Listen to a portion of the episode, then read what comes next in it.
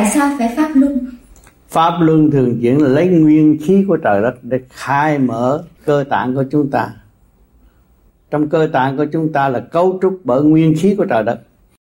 Nguyên khí của trời đất ban chiếu, hạt gạo mới thành. Thì chúng ta mới có cô mang. Ăn vô rồi biến sanh thủy thủy biến sanh khí khí biến sinh sắc. Bụng đói, mặt xanh, ăn no, mặt hồng. Đó là điển. Tất cả chúng ta là điển phải lấy cái pháp luân thường chuyển, khai mở ra. Điển hòa hợp với điển tâm của người mới ổn định.